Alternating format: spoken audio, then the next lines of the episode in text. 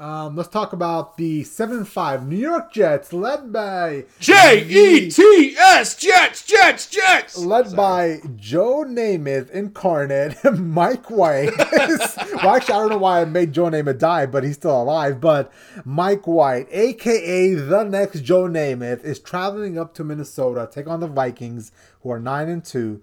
Puma, who you got win this game, man? Jay, not only do I have the Jets same here plus same three here. as a best bet, I have th- this team is Let's a very Jets. live dog in this matchup on the road against the Minnesota Vikings.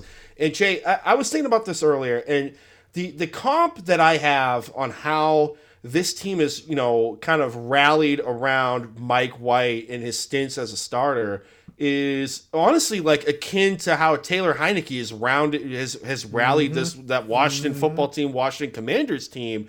And you know, you look at the reports coming out of the locker room post game against the Chicago Bears, and everyone seemed to be like, you know, that essentially saying like Mike White knew what his role in this offense was and to, to get the best out of everybody. And it made me think of this clip of uh, I think it was like the very few one of the few times that Chase Young was mic'd up in his rookie season, and you know that's where the Heinicke kind of mm-hmm. came from, and and one of the po- you know the poignant lines was you know oh number four is operating, you know he been paying attention, and he was like you know you're a baller like you know kind of get after type of deal, and that's the the vibe I'm getting from this New York Jets team is everyone seems to be rallying around the student.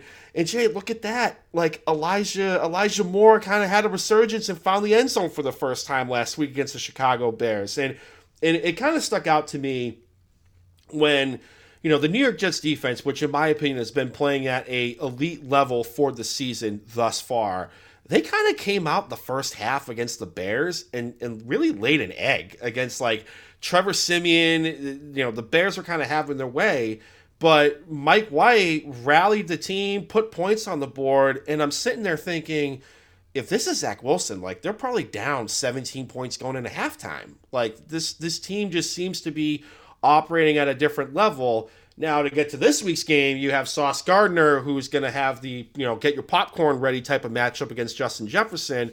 But you know I think the Jets are going to be able to move the ball through the air the Minnesota Vikings for as good of a season that they have been having thus far.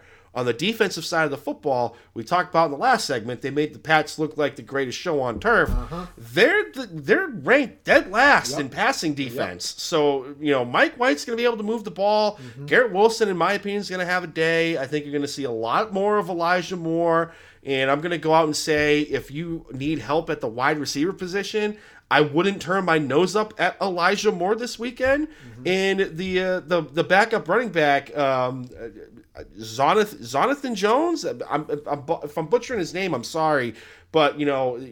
James uh, James Robinson was a healthy scratch last week. Uh, they're running. Uh, Michael Carter had a, a, a bum knee, so uh, you know the, this running back here, uh, Jonathan Jones. I'm pretty sure he filled in admirably, and I think he's going to get a lot of work this week. So, dude, give me Give me all of the Jets. It's mm-hmm. I know mm-hmm. the the line has kind of been set as like a sucker bet at Jets plus three, but I think this is a very live dog to win this game outright. Well, I find it so funny that after Mike White leads them to a win, and let's not forget he led them to a win in, in a little bit of a rainstorm. Like oh, it was, was, it was downpouring, bro. Was downpouring. The conditions were tough to throw in at, uh, at MetLife Stadium. You know, rain, uh, wind, and he still made it look so easy and effortless. This and you know, at the end of the game, he's having a post conference, uh, a post game like interview, and all of his teammates come around. They're hugging him, they're cheering him on.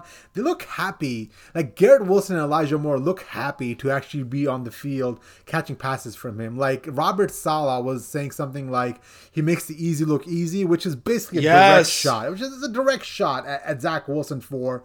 And I truly felt that Zach Wilson was holding that team back. Like if you look at the stats with the Jets offense with without Zach Wilson when he's been hurt, that Jets offense has been like at the top, top like, you know, six or seven, I believe, in offense mm-hmm. efficiency and ranking.